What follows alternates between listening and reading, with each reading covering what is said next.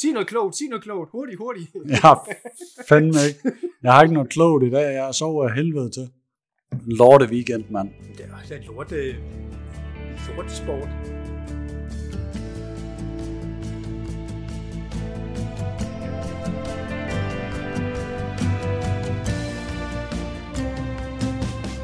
Velkommen tilbage. De tre senatorer, dengang i øh, nederlagets stund. Øh, jeg kan ikke huske, hvornår alle vores tre klubber har tabt den samme weekend. Brian, du fandt en eller anden... Øh, du fandt en statistik, gjorde du ikke på, men det var indeholdt også Roma. Jo, hvis du tager Roma med, så er det første gang, at øh, de to Milano-klubber, Juventus og så Roma, har tabt siden februar 1955. Ej, det er jo... Så man må jo sige, at det her det er en statistisk anomali, vi har med at gøre. Men Ja, for nogle er de sikkert sjove, for andre er de... Jamen, der er et spørgsmål om, for, forbundet ikke må gribe ind. Altså, det er jo ikke til at holde ud, det her. Jo, det er... Men der, Der, der er noget, der er gået ja, det må man sige. Det må man sige. Der, var- der, der var nok at tale om for de forskellige klubber. For nogle af vores klubber går det fint, og for nogle klubber går det mindre fint, og så videre. Nogle klubber er gået så langt som at sætte sig selv til salg. Øh, er det rigtigt, Thomas? Ikke officielt, men uofficielt, så er der, der mange, der skriver om, at uh, Goldman Sachs er blevet bedt om at finde nogle investorer til uh, en lille klub i Milano, der vil have 1,2 milliarder euro for at blive uh, solgt til en eller anden, der har lyst til det. Så uh, dem vil jo se, hvor mange der er derude. 1,2 milliarder. Milliarder euro, ja. Vi kigger bare op på storebror, og så ser vi, hvad fik de, og så tænker vi, så skal vi jo nok bare have det samme. Nej, men Ja. hvorfor er der den pris der på Inter? Det er der jo, fordi de løber rundt med en, øh, en Inter-gæld på en 400-500 millioner. Ah, 400 er den på, og så har de den der gæld til Oak Tree Suning, som de regner ind i det. Og så øh, har de også smidt nogle penge i igennem tiden, så øh, lander de op på, på det der beløb. Det kommer de ikke til at få, det, det er jeg ret sikker på. Øh, så øh, ikke med en, øh, ikke med en financial fair play aftale og ikke med øh, ikke mindst øh, en, en underskrift på øh, et stadion sammen med Milan. Der skal nok ligge den underskrift, før der er nogen, der tør at gå øh, skridtet videre med, med at smide penge i Inter. Det tror jeg. Ja, så... Og lidt besvær med hovedsponsoren, ikke? Hvordan går Jo. med Digital Bits? Digital Bits, det gode øh, kryptomarked, det er vist ikke blevet bedre siden øh, juli måned, vil jeg ikke påstå. Så øh, der er vel sådan flotte 23 millioner euro, der hænger og svæver der. Øh, jeg så faktisk, at vi havde præsenteret her i sidste uge øh, anden trøjen, så så langt er vi der kommet i, at vi har lyst. Så jeg ved ikke, om det er fordi, de har, de har smidt lidt penge ind, men der sidder i hvert fald nogen, der hedder Nike, der ikke kan være specielt tilfredse, fordi jeg tror ikke, at trøjesalg er specielt prangende i starten af sæsonen, og det er lidt uvist, hvad det er, folk de skal løbe rundt med øh, foran på brystet. Om der står Digital Bits, eller vi går over og laver en Barcelona-model, og så står der lige pludselig UNICEF fra januar måned. Jeg ved det ikke. Øh, der er meldinger om, der er en 3-4 potentielle interesserede øh, fra med januar måned, og så Digital Bits, det ender jo nok i et eller andet øh, retsligt efterspil med, med, øh, med den første halvdel af sæsonen, om Inter kan få nogle penge eller ej, men øh, det er nu værd at rode det der. Jamen, altså, fordi det, de har jo regulært ikke betalt, vel? Altså, er det ikke... Eller læser jeg det forkert? Øh, de har ikke betalt. øh, De har betalt for sidste sæson. Der var en aftale, der lå på omkring 20 millioner euro, og så opgraderede de det så, fordi at de endte på, øh, på trøjen i år til 23. Og så tror jeg, at den er treårig, mener jeg, så kommer den til at hedde 27, og så kommer den til at hedde 30, så det er jo Inders sammen med en ny Nike-aftale, eventuelt den, den største kommercielle aftale, så øh, det er en af dem, der brænder igennem. Ja, den går nærmere, den der. Mm. Øhm, Mm. der, det, det stikker jo nogle fingre ned i det der krypto øh, og fan-token ting og sager, som jeg på et tidspunkt sagde, at vi skulle, vi skulle kigge på. Og så, så sendte jeg et paper på 73 sider, og så var der, så var der arbejdsnedlæggelse i de tre senatorer. Det var ikke til at holde ud. Øh, men øh, jeg forventer vel tilbage til den gang. Ja, altså det synes jeg også, vi skal kigge på på et givet tidspunkt. Det, det er sgu en mystisk verden, det der, og det er virkelig en verden, hvor jeg synes, man med rette kan stille spørgsmål til, hvad får man egentlig som kunde af værdi på det, men altså, er man villig til at betale, og man ved, hvad man går ind til, skal man jo ikke forhindre folk i at gøre det, men jeg synes eddermame, det ser shady ud, det marked. Der. Men altså, det spøjs, det spøjs, det er jo, at Roma, Roma har jo også en aftale med dem på en 12-13 millioner øje, jeg tror det halve ind, eller sådan noget, og de skulle efter sigende have fået nogle penge her til starten af den her sæson, så øh, jeg ved ikke, om de bare sidder og sidder spillet øh, plat og krone om, hvem er, hvem er Roma eller ind, de har lyst til at betale penge til, og så har de taget dem, de skal betale mindst til. Øh, så ja. Det, det, det kan godt være, det er, men det er jo besynderligt. Ikke? Men vi, vi ser jo de der kryptoer komme frem mange steder. Vi ser alle klubbene gå efter NFT'er og øh, fan tokens og sådan noget. Vi bliver nødt til at kigge på det på et tidspunkt, øh, om vi vil eller ej, fordi det er en, en jungle. Øh, men øh, Milan, vi kommer tilbage til spillet på banen, Brian, men, men øh, hvad er det seneste med stadion? Det bliver vi nødt til at høre. Jamen det seneste er jo, at både Inter og Milan har jo afleveret det dossier, som skal gå til den offentlige høring. Og den offentlige høring, det ligger jo i Rom. Så det ved vi jo kommer til at tage sin tid for at køre igennem. Men det har de afleveret, og jeg synes en, en lille, måske så umulig ting i det øh, dossier der, det har de jo ændret, øh, fordi de skal finde nogle, de skulle indskærpe antal kvadratmeter og finde plads til langt flere grønne kvadratmeter, og så øh, indebærer det, at San Siro bliver jævnet med jorden simpelthen. Den har i nogle af de andre projekter jo været øh, beholdt, bibeholdt, men så til et eller andet form for sportsplads, kulturplads, et eller andet, hvor de vil indarbejde nogle nye funktionaliteter i det. Men i det nye dossier her, så bliver, så bliver den fuldstændig jævn. Men planen har altid været at bygge et stadion ved siden af, ikke? Og så, jo. og så skulle man lige finde ud af, hvad man gjorde med San Siro. Ja, for der har jo været stærke følelser knyttet til San Siro, og der har jo været snak om, den har været bevaringsværdig leg. Det er den så ikke blevet, men, men der har været, og det kan måske være som valgflæsk, inden valgkampen kom til at sige, at vi vil ikke i orden. Nu er valget over. Så kan man bedre tillade sig at tage nogle lidt kraftige beslutninger, så, så den er i hvert fald sat til at blive jævnet med jorden. Og så vil de jo være færdige, det er jo 2030, øh, med det nye stadion og det kommercielle område. Ja. Det må vi jo se, om det holder. Det er der planen. Er vi, er vi ikke enige om, Brian, at 2030, det er, når du taler hele området med på, hvor San Siro bliver ja. nedlagt, så vi spiller på et nyt stadion fra 27-28 sæson, yes. og så fra sommeren 27, altså knap fem år fra nu, begynder man at jævne San Siro, og så tager det tre år med det sidste område og få det gjort færdigt. Ja, jævnført ja. planen. Så er det sådan. Ja, og, og to ting til det. Altså, øh, grunden til, at vi altid snakker om de der stadions, det er, at øh, som I kan høre på Thomas' stemme, han bliver helt blød øh, ved tanken om det der, for de 150, 170, 200 millioner euro om året, han går og drømmer om, når, øh, når det nye stadion er helt på plads. Ikke? Der, der har været vanvidstal der. Det er 20 gange digital bits, eller noget i den stil. Ikke? Forudsat de betalt.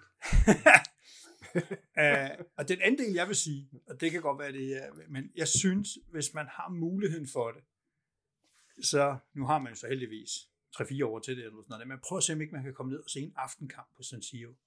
Det er et af de fedeste stadions. Ikke facilitetsmæssigt og alt det der. Altså, det er noget gammelt ord. Men stemningen på San Siro til en aftenkamp, og nu er der jo stort set udsolgt til alle kampe, eller i hvert fald tæt på, er det helt fantastisk. Og så det med at stå udenfor, og så de der besynderlige trapper, øh, de der spiraltrapper, som, som giver sådan et optisk bedrag af, øh, hvad der sker. Ikke? De, er, de, de burde være bevaringsværdige. Men det kan jeg da klart anbefale. Ja. ja, det kan jeg kun støtte. Det er et helt unikt stadion, som du selv siger, noget gammelt ja. Man uh, tisser i et hul. Bogstaveligt forstand på toiletterne, og det er ikke. Øh, men det er dybt charmerende. Det er dybt stemningsfuldt, og det. Øh, så det er helt klart et besøg værd. Ja.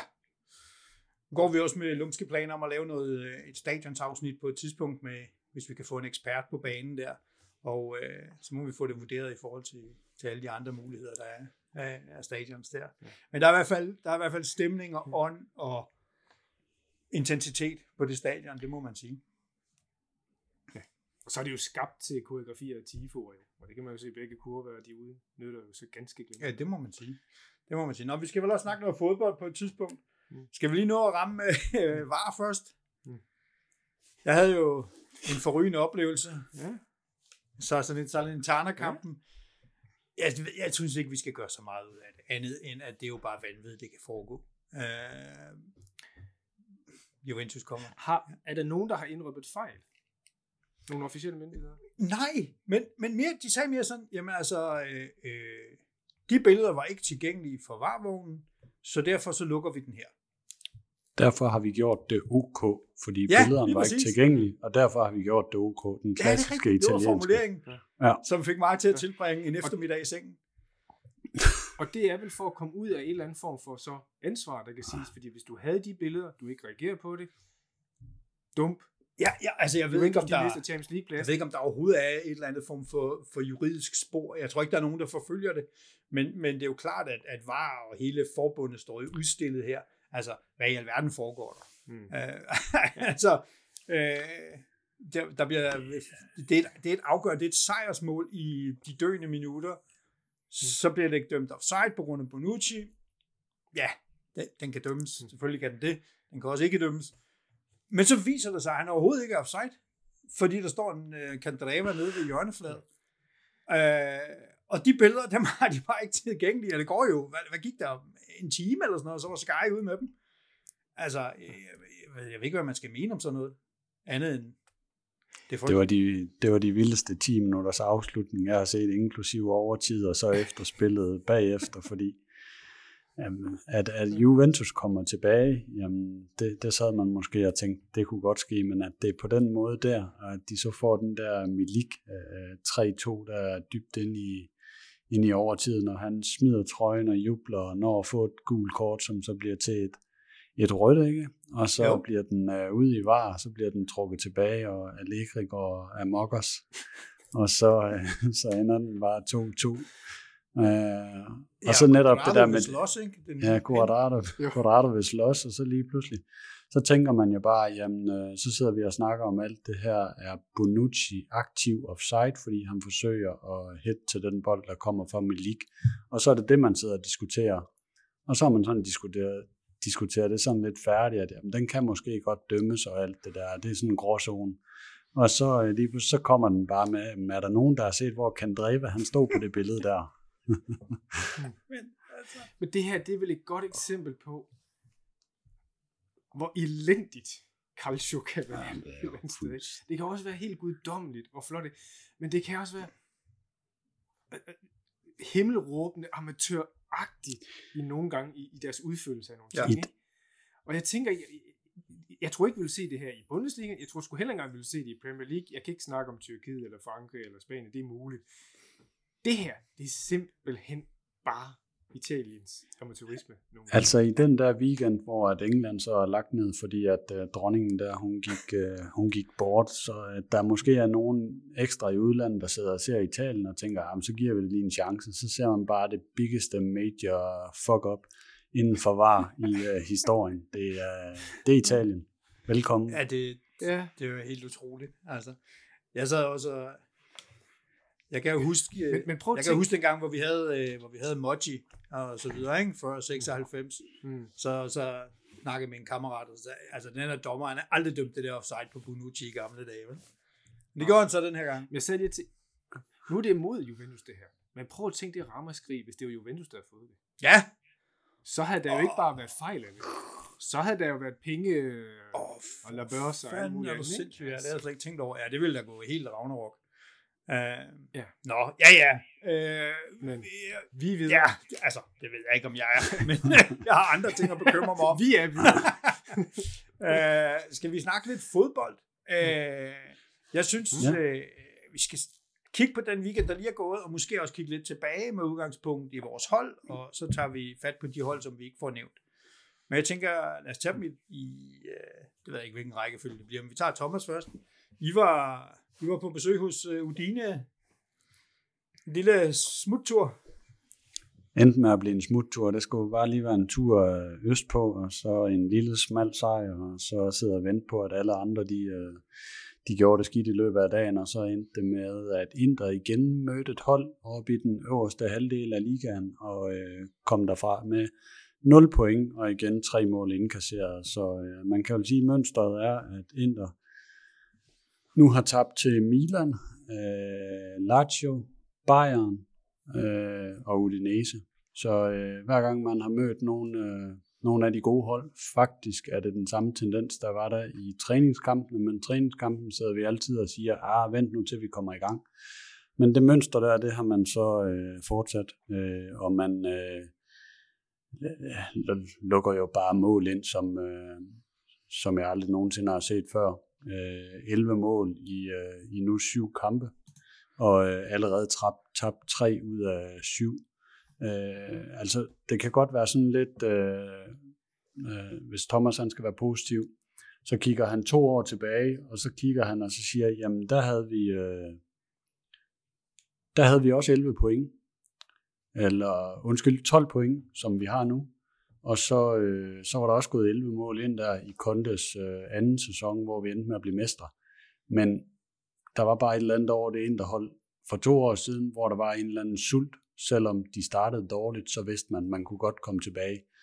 Og den fornemmelse sidder jeg slet ikke med nu, fordi der er alt for mange ting, der, der halter. Hvad er det, man, der fungerer? Man ender med, øh, jamen det forsvar der, man starter op med, med Skriniar, Acerbi og Bastoni, og øh, Bastoni lignede en, øh, der havde en selvtillid, som, øh, ja, jeg ved ikke, hvad jeg skal sammenligne det med, men øh, dårlig på bold og usikker og øh, får et dumt øh, gult kort. Og øh, så ryger han så ud efter en halv time sammen med øh, Mkhitaryan, der også har fået et gult kort, og så tænkte Inzaghi, jeg er bange for at få et gult mere til dem, så hiver jeg dem ud efter en halv time. Det var sådan måske lige en lille choktilstand igennem truppen. Men så fik man øh, Di Marco ind i stedet for Bastoni, og så synes jeg egentlig, at de næste 40-45 minutter, frem til 70 minutter, der fik man egentlig godt styr på det bagud. Jeg tror, vi er oppe omkring 65. 20. minut, før Udinese har en afslutning på mål øh, inden for rammen. Øh, så vælger han at gå over til tredje forsvarskonstellation derefter, hvor vi lige pludselig skulle have Acherbi ud og det ind. Og så ved jeg simpelthen ikke, hvad det Frej han laver øh, efter 84 minutter, hvor han øh, sparker bolden ud til hjørnespark, i stedet for bare at klire den ud over sidelinjen øh, får et hjørnespark, vælger ikke at dække sin mand op, og så står det lige pludselig 2-1. Og øh, de virkede bare fuldstændig modløs øh, på det tidspunkt der, og indkasserer så også til 3-1, hvor Barella han ikke gad at, at løbe efter sin mand, så han fik lov at hætte den ind over Handanovic, der, der heller ikke kunne gribe noget der.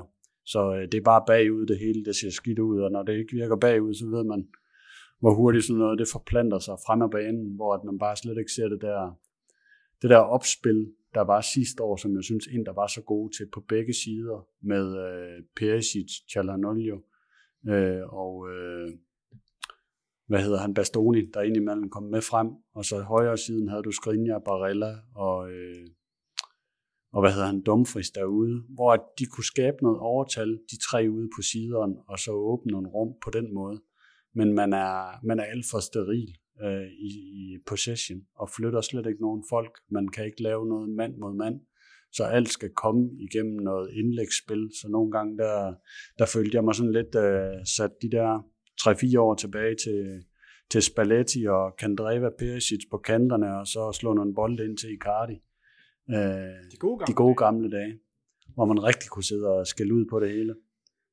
Øh, men jeg ved ikke helt, hvor at jeg, hvor jeg står. Jeg synes bare, at det er bekymrende, at hver gang man møder de gode hold, så øh, og bliver matchet fysisk en mod en, og man ligesom ikke har noget x-faktor nogen steder på, på banen, øh, der kan noget på egen hånd, så, øh, så slår man hurtigt op i banen. Så der er helt sikkert nogle spillere, der skal, skal knappe lidt op nedenfor, og så se, hvad der er, der gemmer sig nede i de der bukser øh, om man er mænd eller man er mus, øh, og så kan en sakke så stå over for dem, og så kan han så gøre det samme, fordi øh, de kan pege på hinanden. Øh, begge leger lige i øjeblikket og finde ud af, at de nok, øh, de nok bare skal kigge lidt i spejlet, hver især. Øh, det, der er ikke rigtig noget, der nytter noget, skal det hedde.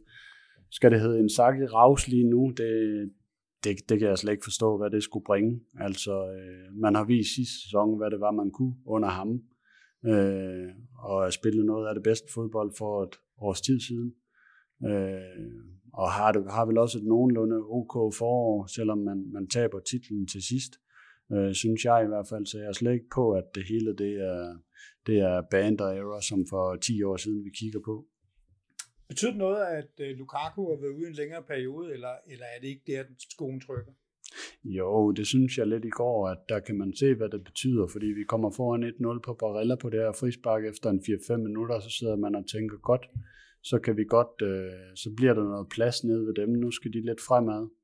Øh, men vi har jo bare ikke en mand, vi kan slå en bold op for at løbe ud i sideren på 3-5-2 forsvar, og så, øh, og så løbe ud på kanten som Lukaku, fordi Dzeko han løber jo ikke øh, fra flere, end han gjorde øh, sidste sæson lige pludselig.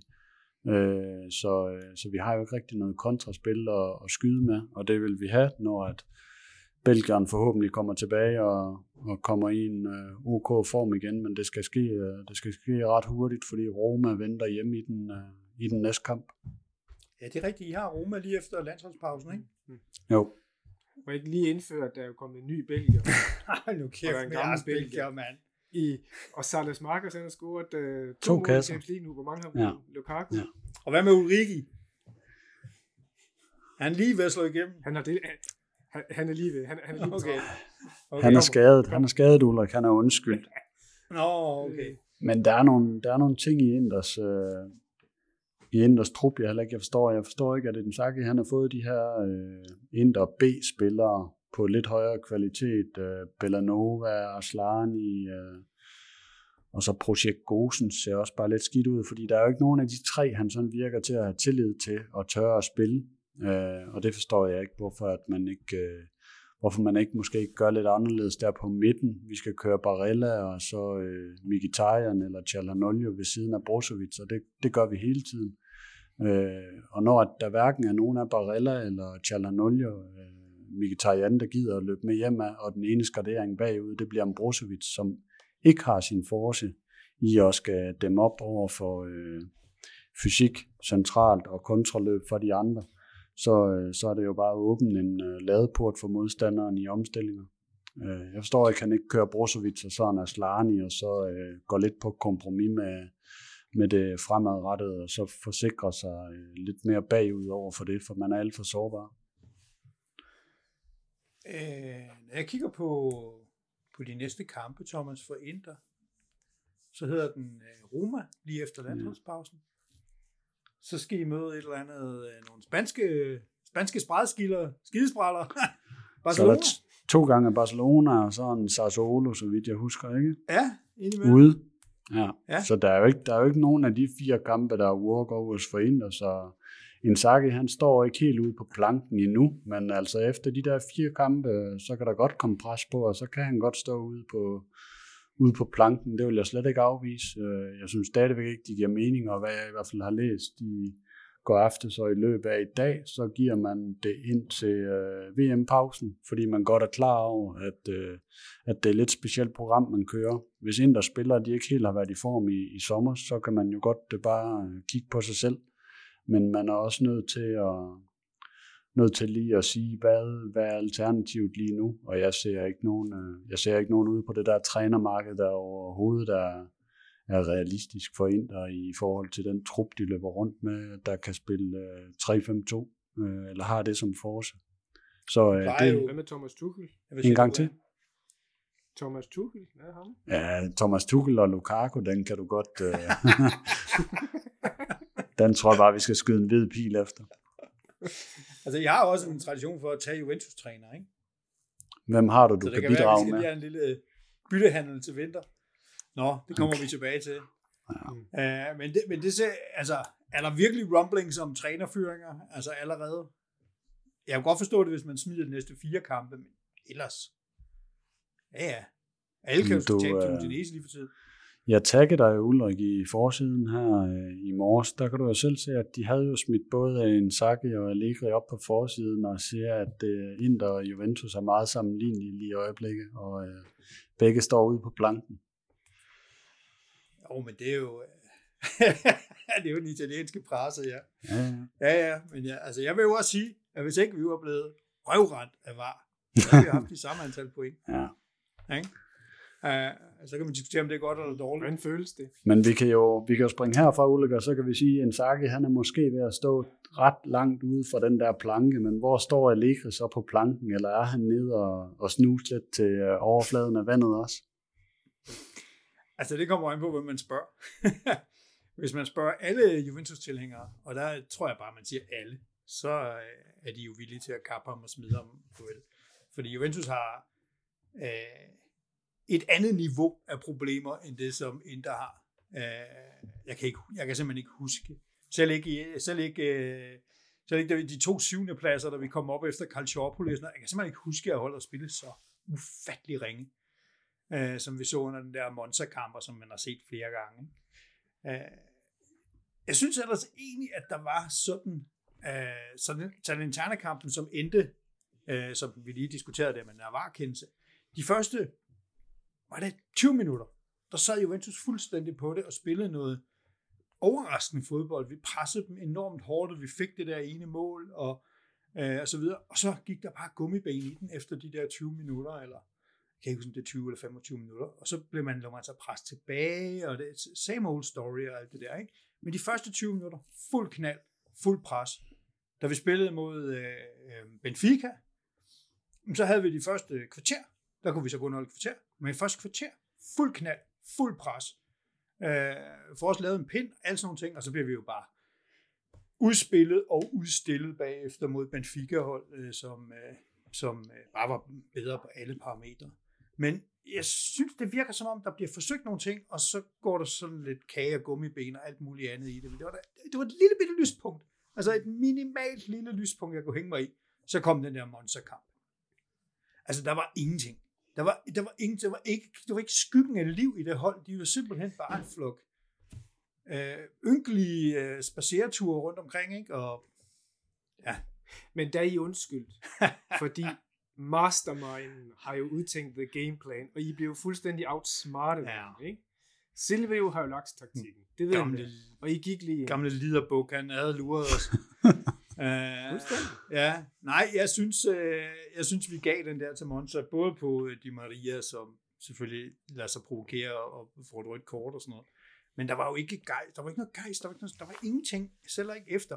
I gamle dage kunne et 10-mands Juventus-hold jo sagtens robodope den, og så prøve at se, om man kunne vinde på en kontra og score et heldigt mål, eller et eller andet, eller i hvert fald få 0-0. Det, er, det var så ynkeligt. Så jeg synes, hvis, jeg synes, vi har planlagt det, lidt afhængig af, hvor lang tid vi går i dag, så kan vi vende tilbage til det, for jeg synes, det er virkelig interessant, ja, i mangel på andre ord, hvad der sker i Juventus lige for tid. Men det bliver i hvert fald bare værre og værre. Og hvis spørgsmålet startede med Allegri, jeg tror simpelthen ikke på, at de smider Allegri ud nu. Øh, jeg tror, de venter, fordi der er mange kampe, fordi Juventus sådan set ikke bekymrer sig så meget om æstetik længere. Hvis Allegri kan få nogle point, gerne nogle sejre i, frem til VM-pausen, jamen så, øh, så står det helt anderledes til. Og når man slukker for alle følelserne og æstetikken, så kan man se, at Juventus er to point efter Inter og fire point efter Milano. Øh, og det, det er endnu ikke grund til at trykke på den kæmpe store røde panikknap. Øh, men det er klart, at ja, ja Thomas? Det der er grunden til at kigge på øh, panikknappen, hvis der er, der skal ske noget nu. Nu så jeg sådan nogle mærkelige overgangsløsninger nævnt som, øh, hvad hedder han, Paulo Montero og, og det der. Og det er jo bare ikke det, man skal ud i, fordi det hjælper ikke på noget som helst. Men der, hvor panikknappen kan, kan være tændt, øh, det er, hvis han har tabt spillerne og tabt omklædningsrummet. Og så er det, hvis man kigger lidt på, hvem det er, Juventus har mødt. Fordi I har mødt Roma hjemme, som var i en ret skidt forfatning der, synes jeg. Så også Juventus fortjeneste. Men alle andre seks kampe, I har spillet i Serie A, der har I mødt fra nummer 11, 10-11 stykker og så ned efter. Så I er jo ikke, I er jo ikke hvis det ser så skidt ud imod dem, hvordan ser det så ud, når I møder de bedre hold? Øh, og det er det, jeg synes, der skal være bekymrende, at man egentlig har et forholdsvis på papiret nemt startprogram, og vi også sagde i sommer, Juventus første øh, syv, otte kamp, der kunne de godt lave øh, max tæt på max, og i hvert fald skrabe rigtig mange point sammen. Ja. Men man har så skrabet øh, 10 point for syv kampe, og man forstår jo ikke, hvordan man kan gøre det dårligere end sidste år, øh, selv med det her materiale. Så det virker til, at for mig at se virker det til, at han har tabt et eller andet, og der er nogen, der ikke deciderer spiller imod ham. Men i går under Monza-kampen, der sidder jeg og tænker tilbage på en eller anden interkamp, de spiller ude mod Novara, Novara under, øh, øh, hvad hedder han, Gasparini, da han kom til i stedet for øh, en eller anden træner der, øh, var, var det efter Benitez eller sådan et eller andet. Og der spiller man- de fire kampe, øh, Det- Gasparini fik, eller var. Ja, han fik de der fire kampe, og jeg tror den fjerde kamp er ude mod Novara en, en onsdag aften, hvor man ikke skal være ret langt væk fra Milano, men det er den eneste interkamp, jeg nogensinde har siddet og set, hvor jeg har tænkt bagefter. Det så simpelthen som ud, at de tabte den der kamp med vilje for at få ham smidt ud. Og, og jeg Ja. havde lidt fornemmelsen i går, under den der Monza-kamp, at da, da Gytkær han blev skiftet ind, min første tanke det bliver, han scorer til 1-0. Det gør han simpelthen, fordi det er bare meant to be, at så langt ude af Juventus lige i øjeblikket. Ja, et gytkær. Ja. Ja, altså det var jo, det var jo en, øh, det var en frygtelig, frygtelig fodboldkamp at se på, øh, og, og Juventus er i en forfærdelig stand. Øh, nu, nu vi kan godt tage hul på noget af det, men altså på et tidspunkt, så skal vi også vende tilbage til det, men, men jeg har det bare sådan lidt, jamen Juventus startede sådan set efter Cardiff med at gå ned ad bakke. Øh, det var i sommeren 17, ikke? Så gå ned ad bakke, så havde man et år med Allegri, hvor Ronaldo kom ind, hvor man vandt sikkert, men der var, også, der var ikke noget reel modstand, og holdet spillede ringe og blev smidt ud mod Ajax. Et godt spillende Ajax-hold, ja ja. Øh, næste år, så skulle man så have Sarri ind. Kæmpe slingerkurs, øh, Paratici ud og købe nye spillere, som skulle passe til Sarri. Og så, øh, så smider man Sarri ud, og så, øh, så sidder man med de der seje spillere, og så kommer Pirlo ind, Paratici ud igen, køb Pirlo-spillere. Altså, øh, er løsningen at skifte træner en gang til? Det har jeg meget, meget svært ved at se, end hvis man kigger bare i et ganske kort perspektiv. Og Brian, Men Juventus' nedtur minder jo egentlig meget af det, som Milan har været igennem, hvor man jo, jeg kan ikke lige huske det specielle tidspunkt, men omkring 11-12 stykker, der begynder de der sådan, støtter i holdet. Altså det starter med Thiago Silva, og det starter med, med Zlatan, som bliver solgt, men derefter så begynder de gamle senatorer, takes one to know one, ikke sandt, drenge? Øh, de begynder jo sådan langsomt stille at stoppe hen ad vejen, og man får dem ikke erstattet med tilstrækkelig kvalitet, og så mister man jo både kvalitet på banen, og man mister også noget pondus i, i omklædningsrummet, hvor man jo kan, kan hive den der stemning op igen, og så sige, og det ser jeg altså lidt det samme i Juventus lige nu. Altså, Bonici er jo en skygge af sig selv. Han har vel før været en af dem, der kunne tage fat i kraven på nogen og sige, nu skal I skulle gå igennem. Cellini er jo heller ikke den, er der jo heller ikke mere. Og hvem har man? Er det Quadrado, der skal hive nogen op? Altså, det sidder man og kigger, hallo, altså, hallo, ven, ikke? Nej, det bliver ikke dig, der skal kritisere mig for at komme. Du havde jo åh, eksempelvis målmanden, Pirin? den skide gode mål. Nej, øh, den tidligere Nå, Buffon, Buffon. Buffon, ikke? Stopper jo også, han var jo også en af dem, som sagde, nu, nu går vi fandme ud, og så kører vi den bare hjem på 0, eller et eller andet. Altså, nogen, der, hvis ord bare har en større vægt end andre, når de råber det ud. Jeg kan ikke se, hvem der, der råber det ud i Juventus' øh, omklædningsrum lige nu, som også har tyngde, Nej. og som har autoritet til at gøre det. Og så står der en Allegri og skriger over i hjørnet. Så tænker jeg, ja, du, du er her ikke om to år, men jeg har kontrakt i fire år, ikke? Altså, Ja, jeg, jeg, jeg, jeg kan simpelthen ikke se, hvem der, hvem der bærer det hold mere. Det bliver jo også, de spiller meget for sig selv, når jeg sådan kigger lidt på det. Øh, Det er, ja, ja, det, det er lidt uklart, hvem de spiller for, og hvordan og hvorledes. Det er i hvert fald usammenhængende, men, men det er jo rigtigt, der mangler de der klassiske leders, lederskaber. I går var Bonucci jo, blev, øh, fik en pause ud på bænken, så han var der ikke. Men han er heller ikke en leder i samme øh, ånd som Chiellini og, og, og Buffon overhovedet, eller Del Piero før ham. Øh, jeg tror, at man godt vidste det her, og man gik ud og købte en Pogba, som skulle komme ind og være det her omdrejningspunkt, og lige præcis den, som de andre kiggede på, og som sagde, ved du hvad, sådan her gør vi. Muligvis støttet af en lidt mere stille øh, Di Maria-type, som også kunne sige, prøv at høre, nu skal jeg lige vise jer, hvordan man gør. Men Pogba er jo under politi- politibeskyttelse er det seneste. Hans bror er i fængsel, Men- og han er skadet. Øh, det. Jamen, det er en ting, men er Pogba den ledertype? ja, det kunne han godt være i Juventus. Han er jo ikke en Zlatan. Det kunne han godt være i Juventus. Han, jeg synes, det er en person, der trækker sig, når det går, går, når det går dårligt. Altså, det synes jeg, øh, han, han gør i, i Man United. Jeg synes ikke, det var ham nødvendigvis, der skød brystet frem øh, i den første fase, han var i, i Juventus der.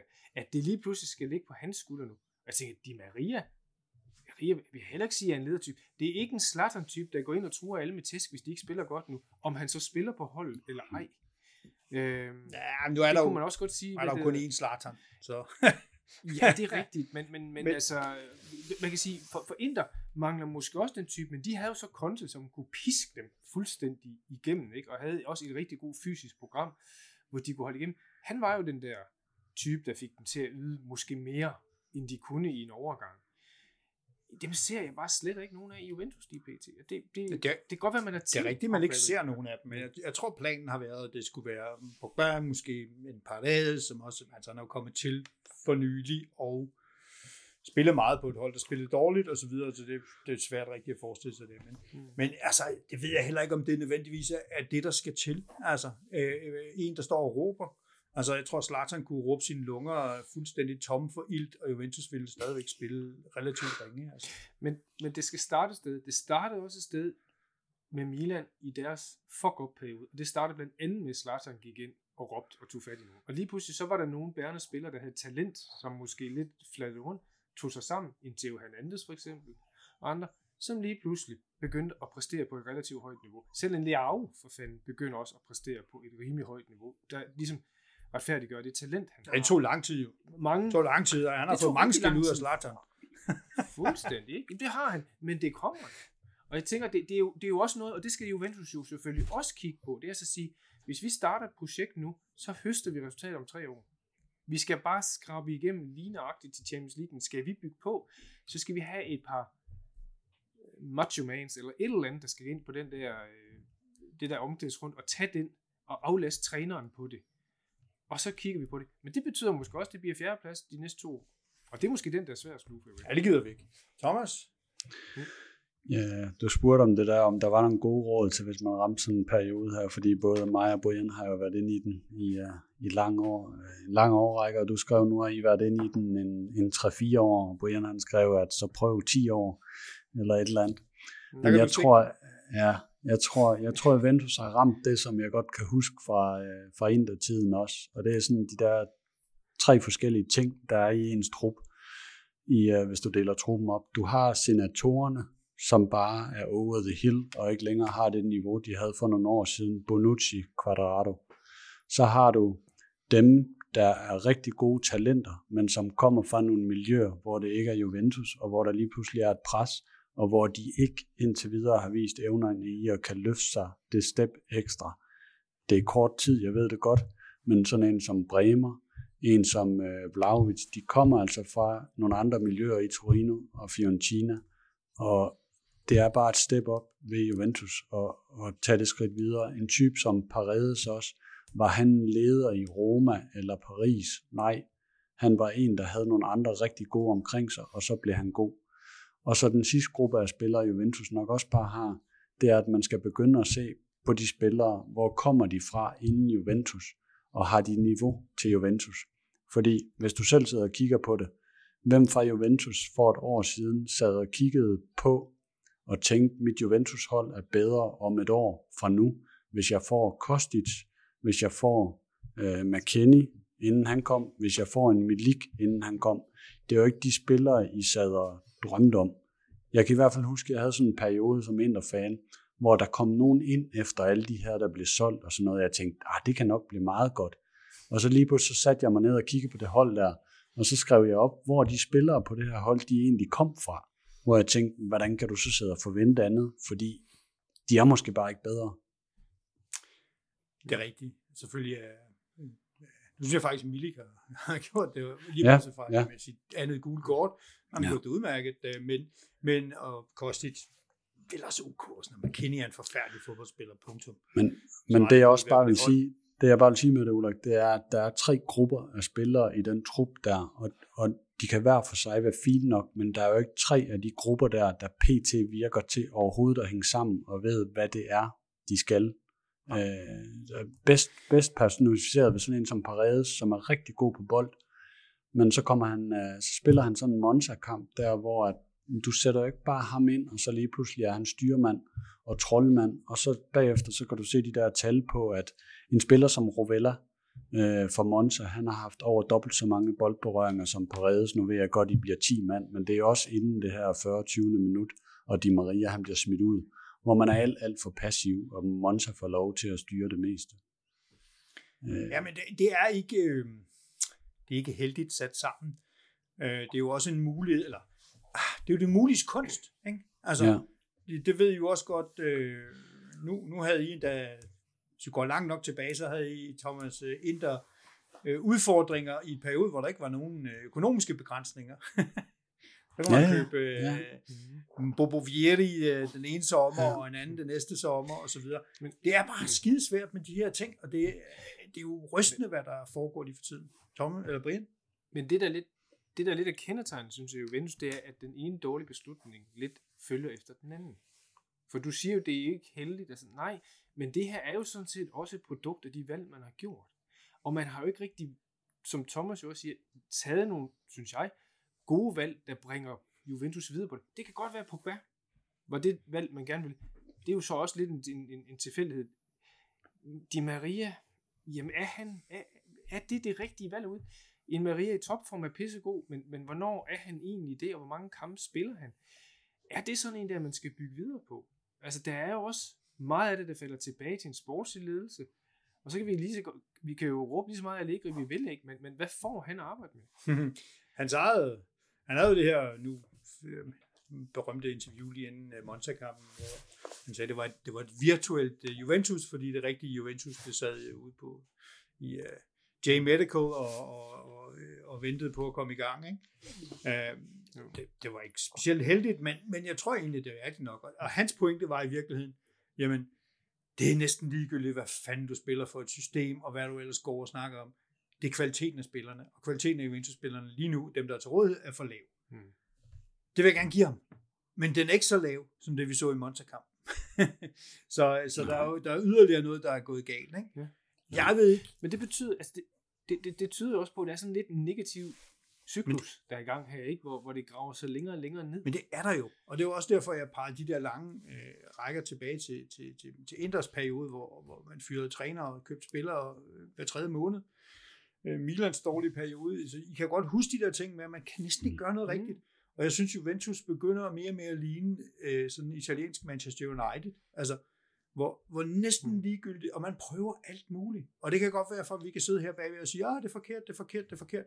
Men Juventus har jo altså prøvet A, at lave, altså for først købe en superstjerne, det kan vi så diskutere, det har vi gjort flere gange. Øh, men, men også at prøve at spille, ændre spillestilen dramatisk med Sarri. Det var så måske så stort, at springe bukserne, de øh, sprak, og mm. Sarri var et dårligt fit. Så prøvede man en mellemvej med, med Pirlo, men man havde ikke rigtig nosser til at prøve at se, om det også virkede, kunne blive bedre i år to. Så gik man tilbage til en eller anden safe haven med Allegri, som jo, man troede, at man så tænkte, nu får vi 0-0-0-1 kampe. Men, men, men man er så langt ude, så jeg kan godt se logikken i mange af de der ting. Jeg kan også godt se, at jeg synes faktisk, det var et fint transfervindue, givet de penge, man havde, eller de penge, man ikke havde. Mm. Men, men hvis man vil flytte noget i en klub, så er Thomas' og min klub meget gode eksempler på, hvordan man kan det. Men det er to vidt forskellige tilgange. Inter tog en pishammerende dyr med en meget velproven træner ind, som jo ikke kun laver god taktik, men som jo ændrer en indstilling i en klub som sådan, som kræver enormt meget. Og det var et spørgsmål, om Inter helt kunne følge ham der. Det, det, er stadigvæk nok ude til at sige, hvor, hvor det gik galt. Ikke? Men han flyttede jo Inter markant og gjorde dem til mester. Milan har været en anden måde. De har så valgt at så sige, jamen vi tager en relativ, en der ikke har vundet noget, men som vi ved er god til unge spillere, og så kører vi et udviklingsprojekt på ham. Så tager vi en lang tidshorisont på det.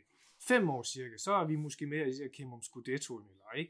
Og i den tidsrum, så prøver vi at få styr på økonomien, få får nogle talenter kørt igennem, vi får noget god scouting på det, og så måske lidt ved tilfældighed, måske lidt ved held, og så måske også med lidt god taktik og god øh, coaching, så er vi med i Champions League, og så bygger vi på en cyklus der. Men tålmodighed er kilden, ikke? Så, så læreren er på det. Hvis du skal noget videre, så skal du have en træner ind, der er mere end bare en, der sætter et hold op. Det skal være en, der påvirker en, en, en kultur i den klub der også i dag. Og der ser jeg sgu så ikke rigtig Allegri gøre det. Jeg ved ikke lige helt, hvor han går ind og, ind og rykker lidt i, og det er nok pishammerende svært med den bestyrelse og den direktion, der er i Juventus PT også. Så det er måske i virkeligheden en større projekt, vi skal have gang i, hvis uh, Juventus skal hjælpes med.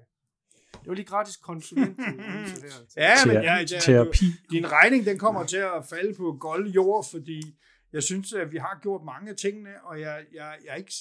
Altså, jeg har den oplevelse af, at det her, det er... Jeg synes, ligningen til United er det samme, og der har folk jo også sagt, åh, Glazers er idioter, og de andre er idioter, jeg ved meget bedre, hvorfor gør I ikke sådan og sådan og sådan?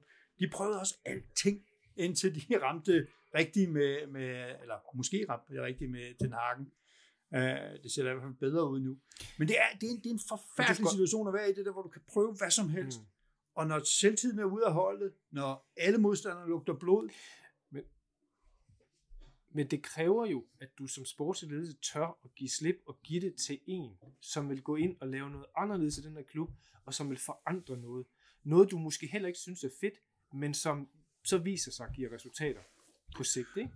Jeg ved da ikke, hvor, hvor fedt alle synes i, i end, at, at Conte vil ind og bestemme stort set alt på tingene, så ikke? men det virkede jo fandme. Ikke? Det, som Ten Hagen gør nu også, det piller det også ved meget. Jeg, jeg er da ikke helt sikker på, at de synes, det er at, at, at, øh, fedt, at hvad hedder han, øh, Ronaldo sidder på, øh, på bænken, for han er sgu da et stort merchandise asset. Men det virker. Det virker fandme. Ikke? ja, ja. Og det er jo det, du skal have. Du skal give noget, noget, noget rum til en, som tør og have mod til at lave noget andet. Jeg var, jeg var overhovedet ikke sikker på, lad os sige, Juventus sagde, vi tager en Thomas Tuchel. Out of the blue. Ikke? En mand, der ikke har trænet i Serie A. Kom ind og sige, nu gør jeg Men- tingene men- men er anderledes ikke eller et eller andet, og jeg vil ændre mentaliteten i Ja. klubben. Jeg er slet ikke sikker på, at det vil gå godt. Nej, men, men han, skal, han er heller ikke en type, jeg vil sige, der vil passe ind i sammen. En, en Pep Guardiola for eksempel, hvis du så kører, du ved godt, det er en helt anden prisklasse som sådan, ikke? og han vil nok også kræve mange. Men han vil jo ind, der kunne ændre en del setting, og, og hvordan den her klub skal køres videre på. Ikke? Men det er, jo, det er jo en af de der sådan, lidt filosofer, man Men det har du været. Det, det har du prøvet med Sarri. Uh, Thomas? Jo, men der vil man have det på et år, så give ham tre år, så sige, vi, vi, vi får en nedgangsperiode. Men ja. Thomas? Øh, Jeg tror, øh, hvis man sidder i Juventus lige i øjeblikket, og er nogen af dem, der bestemmer, så tror jeg, man er mega bange for at lave noget, et radikalt skifte lige nu. Fordi hvis man kommer ud med 250 millioner euro i minus fra sidste sæson, og man er under en øh, FFP-aftale, så sidder der bare nogle Juventus-folk, der bare vil gøre alt i verden for, at der er 80-90 millioner euro for Champions League, der kan risikere at forduft fra næste sæson. Og hvis de fordufter et år ind i en financial fair play aftale, så er Juventus næsten derude, hvor jeg vil sige, det er Inter og Milan, Inter og Milan banter de er på vej imod der. Så hvis de går ud og laver det store sats nu og bringer noget helt anderledes ind, øh, det tror jeg ikke på. Jeg tror, man er nødt til at hænge med røven i vandskorpen fra nu og så ind til VM, og så skal man satse på, at man får en Pogba og en Chiesa øh, tilbage, der kan flytte noget, og så have et rigtig godt øh, forår. Og jeg tror, det er den øh, kalkyle, man laver, og man gør ikke noget panikagtigt lige nu, fordi man ved godt, det kommer ikke til at flytte øh, nok, og der er en stor risiko ved at gøre det. Den analyse deler jeg fuldt ud. Den tror jeg, du har fuldstændig ret i. Og jeg vil heller ikke mene, man skulle gøre det nødvendigvis i denne sæson. Men det du jo også siger, Thomas, med den der, det er jo, at håb er strategien. Ja, ja. Vi ved jo alle sammen godt, Ja. hope is not a strategy, Ja. ikke? Men I det, stedet for at sige, nulstil lortet, disrupt det, et eller andet. Det her, det, det er, det, det er visionen, det er det, vi kører hen ad, Ja. i stedet for bare mere af det samme, vi har prøvet før. Ja, det, jeg synes, for det, mig er, sige, jeg synes, jeg, jeg synes ikke, det er nogen god analyse. Altså, det har de jo gjort. De har jo lavet en plan. De har jo sagt, prøv at høre, vi dropper alt det der fancy-pansy shit. Nu prøver vi at se, om vi kan stabilisere forsvaret med Allegri, og så kører vi nogle smalle sejre, og så arbejder vi os langsomt tilbage mod i første omgang et mesterskab. Og så kan man være uenig i den strategi eller ej, men den er der. Man har også købt ind efter den. Man har købt ind efter øh, at ville øh, understøtte Allegri. Øh, så, så, man, så, så, så jeg, køber slet ikke den der, at det bare er håb og, og, og, og amatørisme. Altså, man kan sige, at det er en forkert strategi, og det er ikke øh, klogt gjort. Det, det argument kan man godt lave i dag, når man kigger på Juventus Jo, og men på Allegri. Men, men der er en Ja. strategi, ikke? Jo, jo, den, den er der, men den virker jo så ikke. Lige pt. Det kan, det kan jo være, at vi siger omkring øh, næste år, til sæsonafslutning, så kommer de med i Champions League igen, og det ikke, jamen, I stand corrected der, ikke? Men, men lige nu fungerer det jo bare helvede til. Og det, har jo ikke, det fungerede jo heller ikke rigtig godt sidste år. De var jo pishammerende heldige med at komme i Champions League. Det var jo Romas fuck op igen igen, ikke? Men det er også med til fodbold som sådan. Der vil jeg også sige, at håb var også strategien der. Og det er jo sådan... synes nu Det er egentlig, det var relativt safe sidste år med den fjerde plads. Det er så også meget beskedet. Året før, under Pirlo, hvor man fik den på den sidste spilledag, hvor Ja. Ja, Verona eller Napoli smed den til Verona. Ikke? Det var pisseheldigt. ja. Men Og så nu, nu, nu, nu, det er jo så tredje år, vi snakker om, det er sådan lige på nippet, de bare kommer i Champions League, ikke?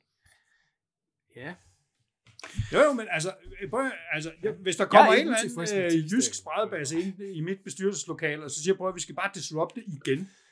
Disrupte igen er det Mm. fede. Så ryger han ud på røv og albu. Øh, fordi det er jo ikke, altså, det- er næsten det værste, jeg kan forestille mig, der skulle ske for Juventus nu. Det var endnu et men, jeg, men, men, nu siger du, Endnu en indkøbsstrategi, der skal ændres, ikke? men du siger det i Disrupted. Det har I jo ikke. I har jo prøvet at ændre lidt på fairness. Altså, det var jo dig, der ville komme Altså, ind og disrupte. på- Det var dig, der røg ud på røv albuer. Ja, ja, men, men, men, men prøv at se, hvad der er sket i Inter under Conte, og prøv at tænke, hvad der er sket under Pirlo hvad det hedder, i Milan. Ikke? Det er jo en helt omkalfatering af en klub. Den har I jo ikke været ude i nu. Ja, vi er, vi er godt i gang. Det, det kan godt være, det kan godt være, I har haft Sarri ind lidt, og sådan at prøve at lave lidt sejbold. Det er jo bare en taktikændring. Nå, Thomas? Jeg kører lige en time-out, og så øh, så jeg et hold her i weekenden, hvor der virkelig er strategi. Øh, og det var øh, Udinese og Atalanta. Dem vil jeg godt lige sige et øh, par ord om. Øh, fordi jeg tør godt at spå i år, at der er et af de store hold, der ryger ud af top 4.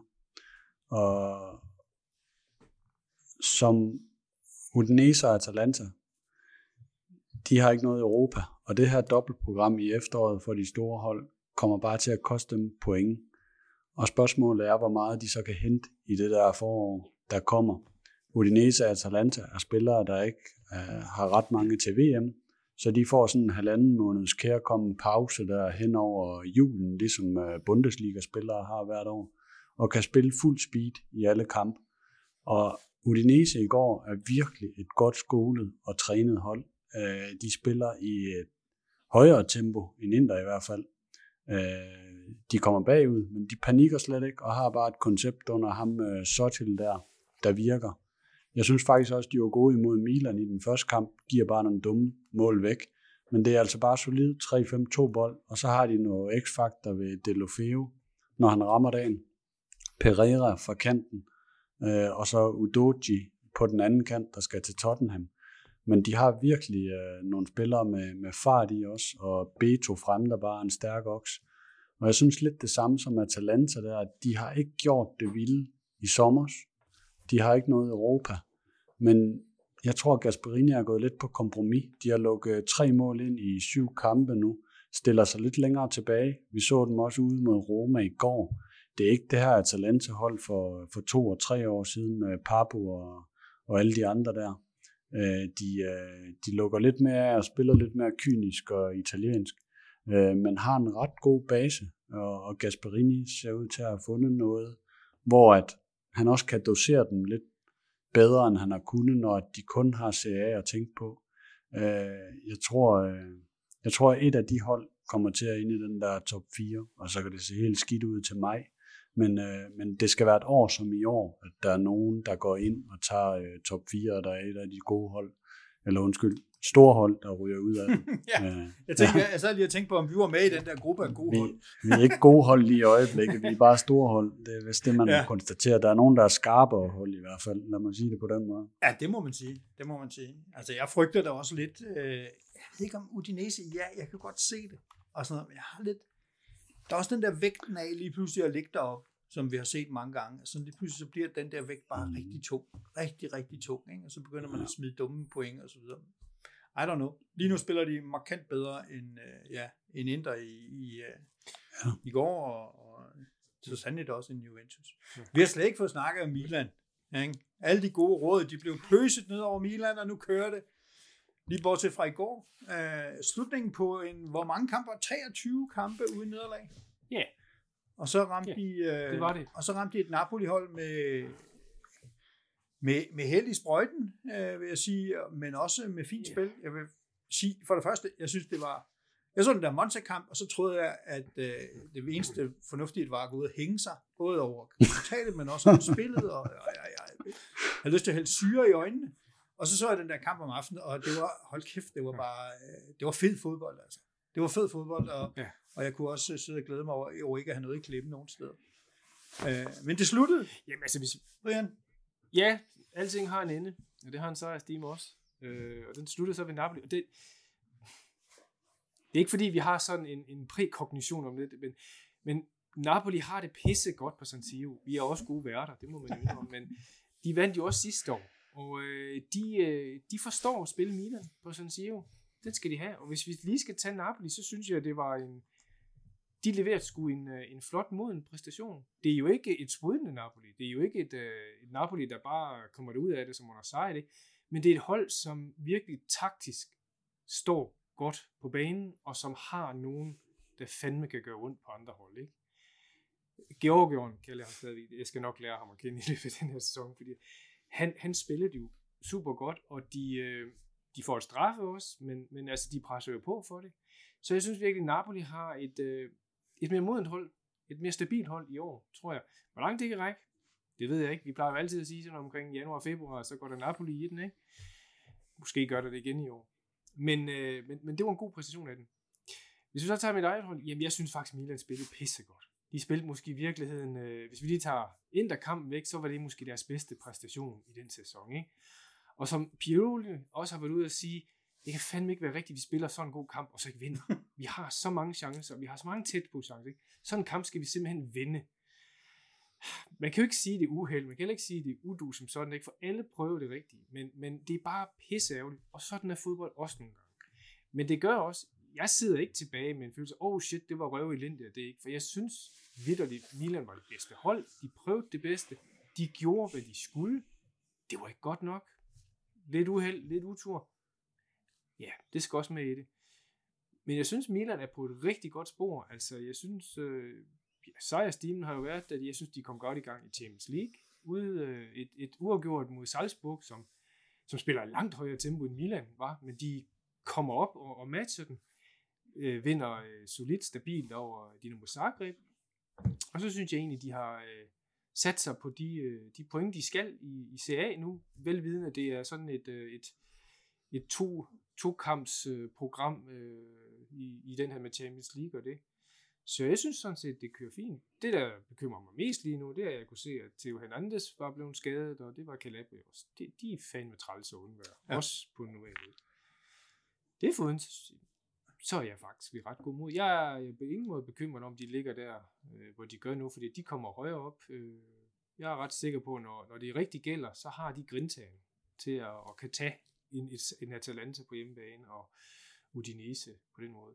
Og det gav jo et kæmpe boost at vinde over Inter på den kamp. Der. Altså det, det gør det jo altid, men lige sådan, i, mange har jo udråbt både Inter og Milan til at være mesterskabskandidater, og så kunne vinde der, jamen det giver jo, det giver jo selvtid på det. Kommer der nogle gode kampe her, om ikke så længe med, med, med Chelsea, og så er der også nogen øh, fra Torino, som kommer, øh, ja som kommer ind og mødes der, og jeg, jeg tror, de, de kommer til at passe ret godt lige nu, for jeg tror egentlig, Milan øh, rigtig, rigtig gerne vil avancere det her. Der er en, der er en, en forbandethed over at have tabt den her kamp. Øh, til. Det må I sgu ordne. Det må I ordne med Empoli først. Ikke? Ja, det, det, det, kommer også. det gider vi sgu ikke være ude i ja. det der. Thomas? Ja, men øh, jeg tror, Ulrik han sidder og leder efter lidt og kan stikke tilbage til, til Brian, men jeg vil godt hjælpe dig lidt på vej, Ulrik, og så sige, at ja. øh, Milan, Milan indtil videre, jeg ved ikke helt, om det er Champions League, de har spillet, eller det også er lidt Europa League, fordi Salzburg og så Dinamo Zagreb, det, det rimer ikke helt på Chelsea, som de skal op med nu i to kampe ud af de næste fire. Så der jeg tror jeg også, de kommer til at møde øh, møde noget fra det rigtige Champions League, øh, som vi har mødt med Paris og, øh, og Bayern München. Og så sådan to øh, kampe der med Empoli øh, ude er ikke bare en walk-over, og så et øh, såret dyr fra, øh, fra savannen på, i Torino. Øh, så de næste fire kampe bliver spændende for mig at se for, for Milan, og derefter er vi nok øh, alle sammen klogere. Men hvad jeg så af den kamp i går i hvert fald, jeg, fik, jeg så den ikke lige 100% opmærksom hele tiden, øh, fordi jeg har set så mange kampe i går, at jeg simpelthen ikke kunne blive ved med at hænge, hænge på længere.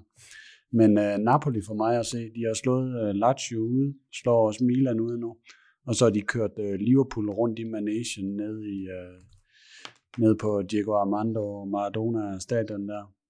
Øh, så de, øh, de har sgu noget øh, modenhed over sig, fordi vi så altid har troet, at Ruiz han røg ud, og det hele det ville falde til jorden centralt, men altså Lobotka, Anguissa og så Zielinski der, det, øh, det er stabilt, og bagud øh, så det er også ret stabilt ud, og Osimhen har de ikke med, men når de har ham med, altså de har en større bredde for mig at se frem, og en gardering imod, at Osimhen han bliver skadet, som han gjorde sidste, sidste efterår, fordi der var Napoli jo dem, der startede lige så hårdt ud, som de gjorde nu med, jeg tror det var syv sejre i træk, eller sådan et eller andet.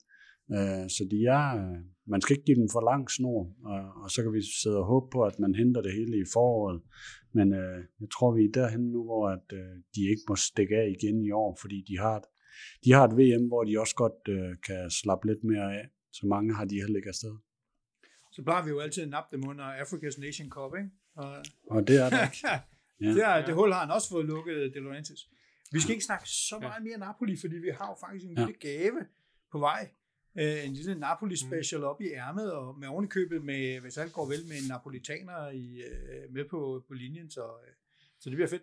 Jeg vil bare minde om, inden andre gør det, hvordan jeg var det forgangsmand, men vi alle tre i virkeligheden sad lidt og rynkede på næsen og sagde, puha, over for, øh, for Napoli til, i sommer, og nu falder julen af, og øh, de, alle de gamle forlader dem, og hvad er det for noget pis, de kommer ind med fra Georgien som erstatning? Jeg må bare sige, at øh, jeg vil da være den første til at æde mine ord. Det ser rigtig godt ud dernede, og de spiller og med noget effektivt og godt fodbold. Øh, så, øh, så ja, nej, jeg, jeg er på Thomas' hold. De skal ikke have for langt. De er snor. Nå. Øh, Men jeg synes, det er en interessant tendens, at både øh, Atalanta og Napoli, som jo har været to af de drivende offensive hold i Italien, de er lige trukket x antal meter tilbage på banen og står meget kompakt og meget godt og kommer fandeme hurtigt ud af det, når de får bolden fremad. Ikke? Det er, det er en anden taktik, men det er, det er sgu nogen, der giver point på det. Til det. Solo og heller ikke det der free flying, de var nej, på et tidspunkt. Ja? bestemt ikke. Thomas, jeg, jeg er helt enig med dig i, at, at Milans Champions League-pulje er jo slet ikke kvalitetsmæssigt på niveau, men det her. Men det er jo heldigt for Milan, kan man sige. Ja, ja. Og jeg synes jo, det har de jo så også udnyttet pt. Chelsea er jeg ikke det kan være, jeg skal æde mine ord lige om lidt, men, men, øh, men dem er jeg ikke sådan juhu imponeret over. De har også deres problemer, og jeg tror, det er et super godt tidspunkt at møde dem sådan lige på nu, fordi jeg ser dem ikke øh, på niveau med enten Bayern eller PSG på den måde. Så jeg tror, det er Milans held, de kommer i den her pulje, og jeg tror rent faktisk på, at de kommer videre i år, fordi de kan skrabe point nok frem, om ikke andet til en anden plads til det. Øh, og det tror jeg også, det er det, de sådan tænker, vi skal bare videre, og så kigger. Og jeg synes jo egentlig, de laver jo ikke de fuck-ups, som vi gjorde sidste år mod egentlig mindre hold, som sådan, øh, kan man sige, at Atletico er et, et mindre hold end Milan. Det er de jo sådan set ikke set på deres Champions League-statistik, men deres spilmæssigt synes jeg i hvert fald ikke, at Atletico var det. Men, men det er jo lige så meget, fordi Milan imploderede mod dem, og også mod Porto. Jeg synes, at de har lidt mere ro på, lidt mere modenhed nu, og kan også godt, selvom de møder et, en, en, en modstander som Salzburg, der vil overfalde dem på en eller anden måde, så tag roen på det, og ikke panik i det. Øh, Milan, Milan kom også videre fra den gruppe, det er jeg slet ikke i tvivl om. Det var mere kombinationen i forhold til Serie A-vinkel med dobbeltprogram med Empoli Chelsea og så Juventus Chelsea. De to uger der bliver spændende for mig at se på, hvordan man reagerer i Serie A. Men Milan ja. kan godt lide et hold og møde et hold, der kommer ud over stepperne også. Det er, fordi de er rimelig dynamiske på at kan tilpasse sig. De har heller ikke noget mod at overlade spil til, til modstanderne. Ja. Det får I kæmpe problemer mod os jo ja, ja, fuldstændig. Hvad skal Hvorfor står de stille, dem der? er det en hemmelig plan? Hvad fanden er det for en bus, der kommer ind? Nej, det er jo ikke engang. Hvad er det for, hvad er det for et hul plankeværk, der bliver trukket af nogle gamle mænd, ja. der står stille? Nej, det er frygteligt. Det bliver jo spændende. Uh, ja. Hvad med, hvad med Roma? Var nogen, så du Roma med Atalanta, Thomas? Øh, ja, den så jeg en del af, og øh, hvis man kigger XG og skudstatistik og sådan noget, så tror jeg, at Atalanta har seks forsøg på kassen øh, generelt hele kampen, og øh, Roma ligger i en 20-25 og øh, øh, vinder den jo klart, hvis du øh, kigger på, øh, på, hvor meget man producerer. men, øh, men de, var, de var bare ineffektive. Øh, og så igen, øh, altså Mourinho, jeg er da ked af, at han ikke... Øh, var det bare, fordi han var bange for, at han skulle tilbage på øh, San Siro igen og møde Inter, at han valgte at få et rødt kort og en udvisning, fordi jeg forstår simpelthen ikke, hvordan man kan nedsmelte så meget, uden at have set episoden i, øh, på en skærm. Fordi han kan jo tydeligt se på den skærm, at dommeren og var dømmer rigtigt, at det er Saniolo, der faktisk har fat i bukserne eller trøjen af ham der øh, Atalanta-spilleren på vej ind i feltet. Og den opdager man så og dømmer ikke det der straffeskrådstreg øh, frispark. Jeg kan ikke lige huske, om det var på kanten, det blev begået eller hvad. Øh, men øh, og så, øh, så får han så rødt kort der og bliver bortvist. Så det er bare, hvis man kigger deres sidste fem kampe, så er de jo heller ikke, dem Roma, de har øh, slået i år, det er, øh, nu skal jeg lige se, man har slået Salernitana, Cremonese, Monza, Empoli, og så HJK fra Finland. Øh, dem skal man nok også slå. Mm. Så Juventus, Atalanta, Udinese har så givet dem et point. Øh, der er bare ikke for mig at se nogen forskel på Roma i forhold til de sidste to-tre år. Når de møder de gode hold, så har de altså problemer igen, fordi de udøver ikke noget presspil selv. Det er faktisk lidt af Juventus, når du kigger Romas tal for, hvor meget pres de går i. De står altså og venter. Alt for statisk øh, central midtbane. Øh, jeg synes meget, det hviler også på enkeltmandspræstationer. Dybala, som så har været i god form de sidste, de sidste 4-5 kampe eller sådan noget, og så er han så ikke med i går. Øh, de, spiller, de spiller udmærket, selvom han ikke er med, øh, på grund af en, øh, en mindre skade, og man vil ikke tage nogen chancer. Øh, for mig at se, sådan en som Abraham, han har scoret to mål i syv kampe nu, og spiller næsten fuld tid hele tiden. Han er altså ikke, øh, han er altså ikke lige fremkommet i gang i år. Så jeg er ikke, øh, jeg er ikke så imponeret af den, øh, ligesom Inter. Abraham, han er jo ind... anfører på mit øh, managerhold. Også på mit, så det er skidt. så, det, ja. så det er jo derfor. Det er jo forklaringen. Vi har simpelthen jinxed ham. Ja. Uh, jeg var sikker på, at han ville lave masser af mål, og de bare ville fodre ham og fodre ham, og Sagnolo og Pellegrini. Ja. Og jeg tænkte, der går masser af mål ind, men han kommer også til at lave mange mål. Det var ja. så... Så har Albert jo ret. I Jamen, at vi sidder her og jinxer Roma jo, og det er jo vores skyld, at de ikke kommer videre. Ja. Men lad os da fortsætte. Ja, det. Ja, ja. Og de ligger klemt ind mellem Inter og Milan nu her, øh, og foran Mina ja. ligger, kunne hjælpe mig, Lazio.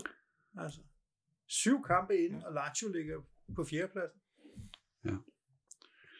Ja, var der nogen, der, var der nogen, der sad så Lazio Cremonese, eller kan sige noget smart om den kamp. Jeg, øh, jeg, jeg så ikke rigtig noget for den ud over... Altså et highlight her til morgen. Ja, det er det. men uh, Lazio er jo for mig lidt et dag- og nathold, så kan de jo tabe, hvad tabte de op i Midtjylland? 5-1 eller sådan noget.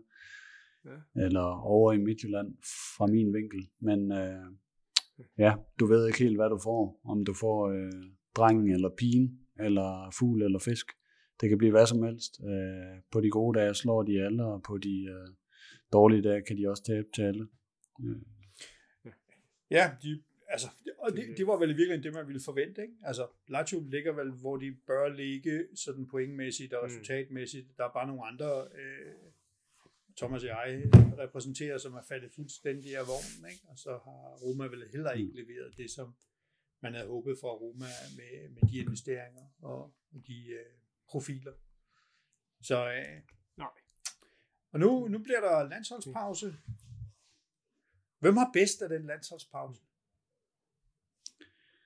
Altså, der er jo ikke nogen af os, der har godt af en landsholdspause, fordi øh, hvad gider man ikke? Man gider faktisk ikke en landsholdspause, men man gider i hvert fald slet ikke at gå på landsholdspause med at tabe en kamp, der er altså lange 14 dage der, indtil at du skal spille fodbold igen. Ja. Øh, så man kan jo bare håbe på, at vi har så mange landsholdsspillere, der bliver sendt afsted og får lidt succesoplevelser og kommer tilbage med lidt øh, bedre bedre humør og, og tro på tingene efter det. Øh, og så sidder man bare og frygter, at der er nogen, der kommer tilbage og øh, skal ind og besøge øh, J Medical eller Inders øh, lazaret øh, og kommer tilbage med nogle skader. Så jeg kan jo sige, at den kommer måske alligevel meget godt for, for Calabria og, og Theo Hernandez, hvis de er skadet, så får de jo 14 dage der, og de har jo sagt nej til at spille på landsholdet i den periode.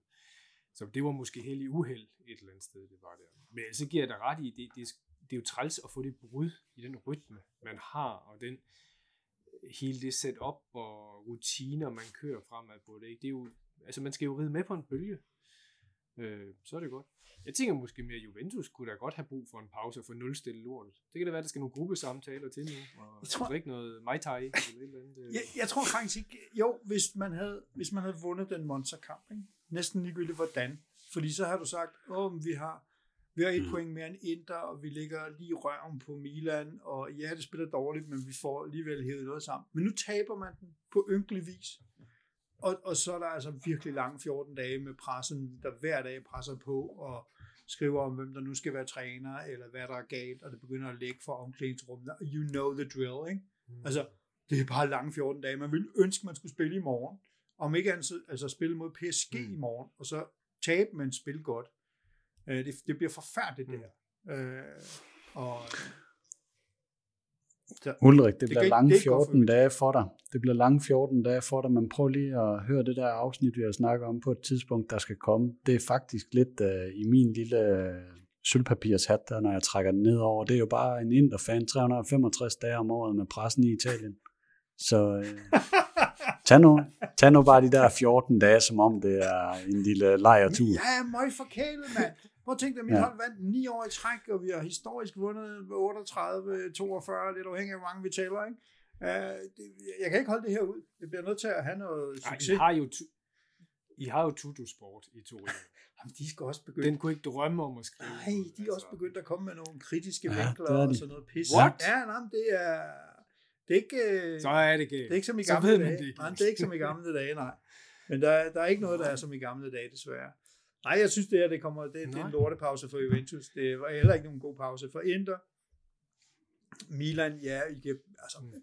Milan har jo det der med, I tror jo stadigvæk på, at det går godt, så derfor så, så er der ikke så mange Mm. øh, problemer. Og, Og tro kan flytte bjerge, ikke? og vi andre tager alt den der Specielt, kritik øh, i aviserne og sådan noget, så, så jeg tror ikke, det er så slemt. Uh, Nej. så, og Napoli har vel, har de nogen landsholdsspillere afsted nogen steder? Ja, lidt, men ikke. Og de er vel landsholdsspillere, de der folk.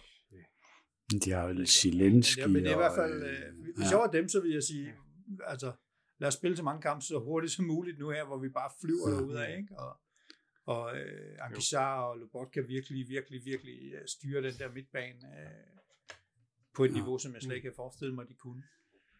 Så, øh, Men så nej, det, er, Det det, bliver lange, lange, lange perioder. Men forhåbentlig så kommer vi tilbage, inden at øh, inden sæsonen starter, eller inden vi kommer tilbage fra landsholdskampe, med et Napoli-indslag, øh, med lidt rigtig guf fra, fra Napoli og mig. Mm. Er der nogen, vi har glemt at snakke om? Nogle gode historier, vi har glemt at bringe på bordet her?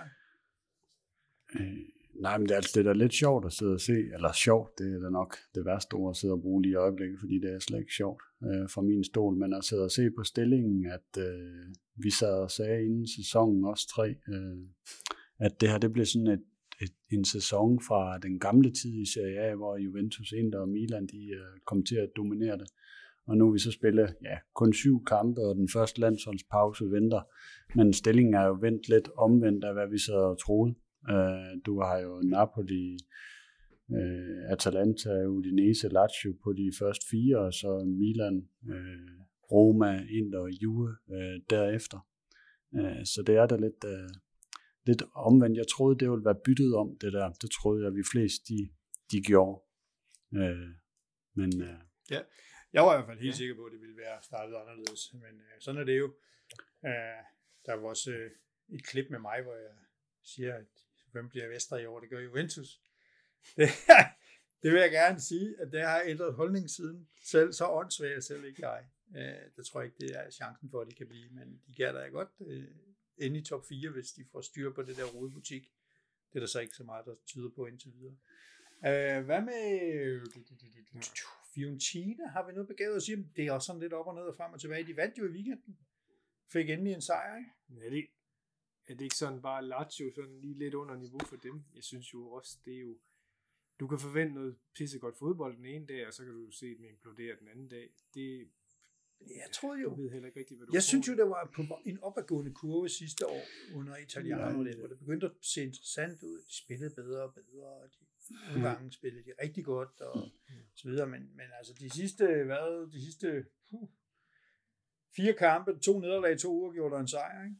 Jo. Jeg sad og så dem i torsdags øh, i Europa League øh, ude mod Basak Sehir i Tyrkiet. Og det var øh, en mindre nedsmeltning. Jeg mener, de tabte 2-0 og fik øh, Golini vist ud for øh, simpelthen dumhed og rang. Øh, og de skabte overhovedet ikke noget. Og jeg synes også, det er det, man har set fra dem i, i Serie A, at den der offensiv, øh, den spiller slet ikke. Ham der Jovic ind, som vi sad og var skeptiske over for, om han fungerede i et enmandsangreb i en 4-3-3 med to kanter omkring sig.